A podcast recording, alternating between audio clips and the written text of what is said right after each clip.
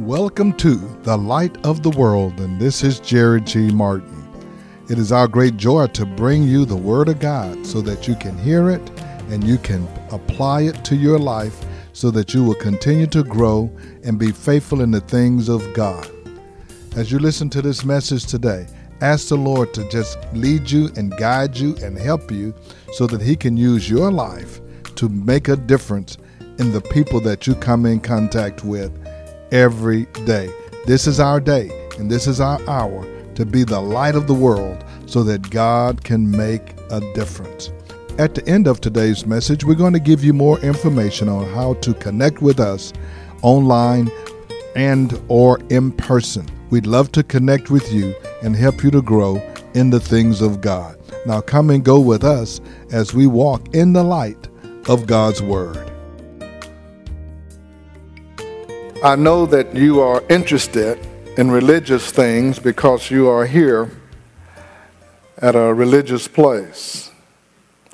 But if you are interested in religious teaching and preaching, all you have to do is to turn on your television or to go online onto the internet and you can easily find somebody talking about some religious aspect, whether it's Jesus or God or St. Mary, or whether it's all of these other religious leaders or figures.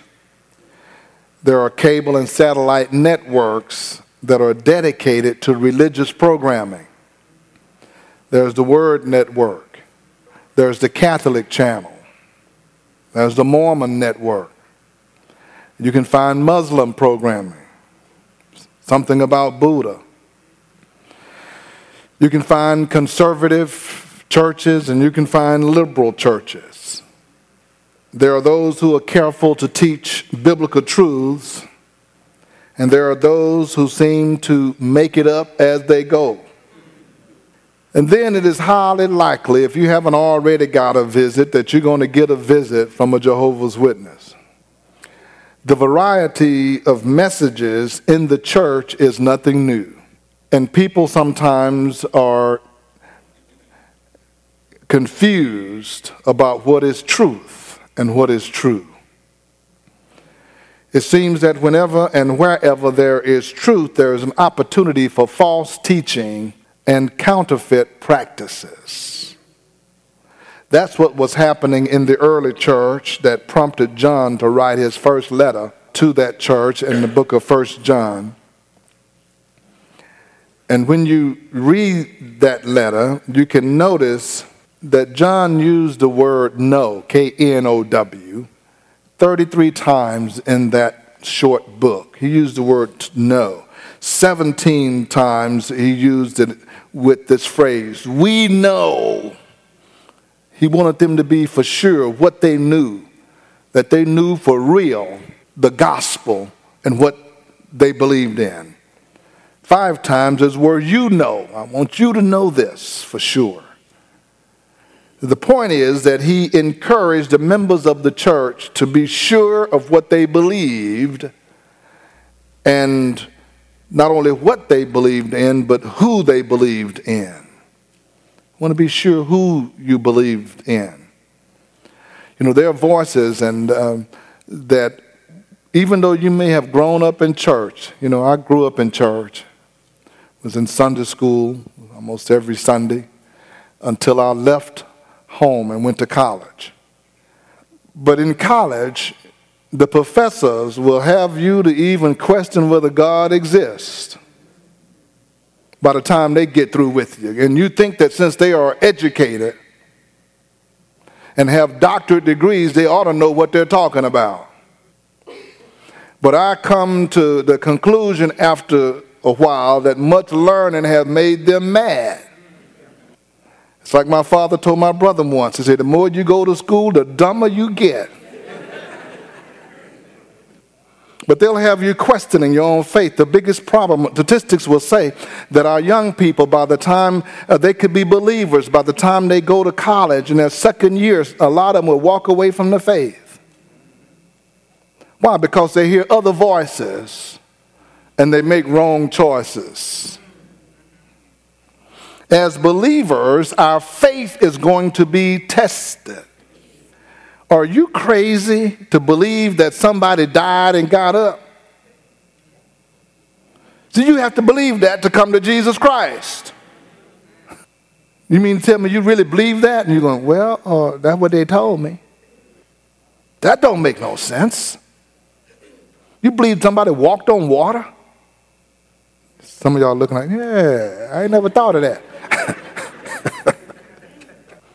But as believers, our faith is going to be tested. When we are in the test, we're going to have to know without a shadow of a doubt what we believe. When we're critically ill and the doctor says that uh, he, don't, he can't do anything else for us, we're going to have to know for sure that Jesus is a healer.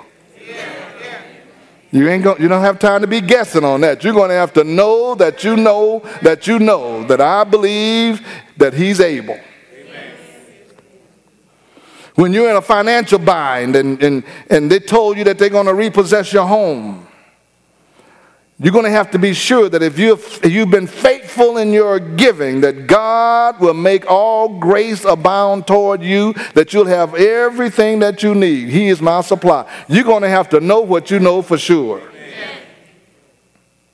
When your family is in jeopardy of falling apart, you're going to have to have confidence that God is able to restore. You're going to have to know that. You're going to have to believe that.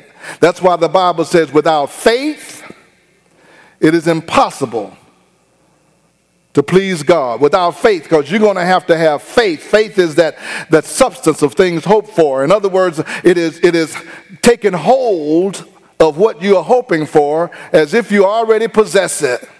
Because I believe it enough that I'm going to start acting on it even though I can't see it. I believe it. And what is the basis of that belief? So if you're not sure of what you believe, you will be shaken. And you have to be sure that you are taught, and what you are taught is based on the truth of God's word. So here's John in his new church, and, and um, as the church started growing, and if you read in the book of Acts, you see that the church had an explosive growth. And anytime something happens that's explosive in its growth, that's attracted to people, somebody's going to come along to try to see how they can get in on the action. Whenever they come out with an iPad, how many other companies decide they're going to build something like it? Everybody want one of those? We'll make one too. Everybody, somebody come out with a mobile phone, uh, uh, iPhone, we're going to make something similar too because we want to get in on the action. So there are people who are saying, what are these people listening to? And, and so they begin to preach, but what they were preaching wasn't exactly what Jesus preached. Amen. And so in the church, they begin to persuade people to uh, follow them, and they weren't following Christ. So here's what John says in the book of 1 John, chapter 4. Dear friends, do not believe every spirit, but test the spirits to see whether they are from God. Because many false prophets have gone out into the world. This is how you can recognize the Spirit of God. Every spirit that acknowledges that Jesus Christ has come in the flesh is from God.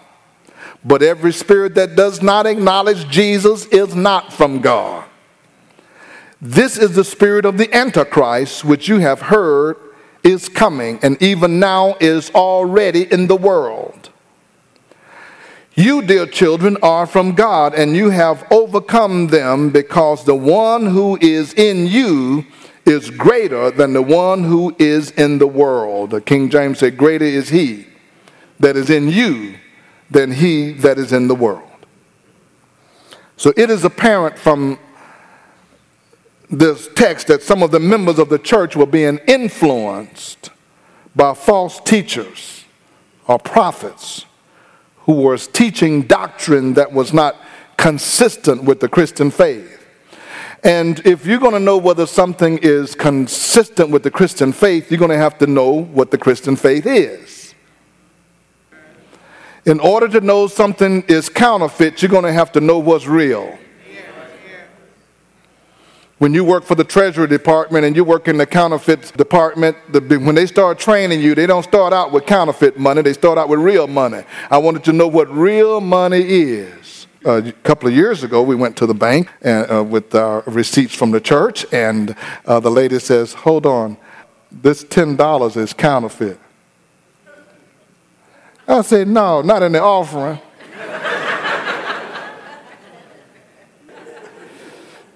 I said, How did you know? Because I'm looking at it, I'm, I can't tell. It was pretty good counterfeit. I could, when I felt it, I knew. Because she handles real money all day. Give me that $10 back. She said, No, I can't give it to you. I got to take it out of circulation. I said, Oh my goodness, I was going to go get a haircut. uh, I'm sorry. the barber's over there. Okay, never mind. well, praise God. Hallelujah. But in order to know something is counterfeit, you have to know what is real. One of the problems today in the church, and many of us don't know what is real, authentic doctrine of the Christian church. Had a friend of mine told me, you know, I'm Muslim and Christian. I didn't even discuss it with him. I said, all right, see if that'll work for you. John addressed this issue because people were being deceived by the teaching and drawn off course. He begins by saying to the beloved, Do not believe every spirit. Now, notice what, what he calls this teaching. He didn't say, Don't believe every teacher. He said, Do not believe every spirit. Because he recognizes that the motivation for our teaching is spirit driven. If you're teaching the gospel, it is driven by the Holy Spirit. If you're teaching false doctrine, it's driven by demonic spirit. So he said, don't believe every spirit. In fact, he says, don't continue to listen to those spirits. Stop believing every spirit, which means that some of you already started believing it. Stop believing every spirit. And usually, when somebody come with the false teaching, it's going to be a little easier to function under that teaching than it is under truth. See, it's easier to make something counterfeit than it is to make the real thing. That's why they make it counterfeit, because the real is hard. So they're going to always tell you a little something that's going to be easier than what it would be if you had to do the true thing. This is Jerry G. Martin, and thank you once again for joining us as we have brought the Word of God to you. And we are hopeful that your life has been enriched and that you have been encouraged. It is such a privilege to come to you no matter where you are. You may be in your home or your automobile or your place of business. If you would like to hear today's message again in its entirety, you can do so by going to our podcast at The Light of the World Daily with Jerry G. Martin. Again, that's The Light of the World Daily with Jerry G. Martin. You can also join us on our website at lowcf.org. Again, that's lowcf.org. And as always, I invite you to be our guest at the Light of the World. We meet each Sunday at 10 a.m. at 16161 Old Humble Road. If you're in Atascocita, Kingwood, Summerwood, Fall Creek, North Houston, Northeast Houston, you're in our neighborhood. Come and be our guest. I want to remind you that the Beacon Christian Bookstore is located right here on our campus. Almost every Christian bookstore in our city has closed, but we have an inventory of Bibles, communion supplies, Sunday school books, offering envelopes, study materials, or whatever you might need call the Beacon at 281 441 2885. Again, that's 281 441 2885. Now, for the light of the world, this is Jerry G. Martin saying, May the Lord our God richly bless you, and we'll be with you again next time.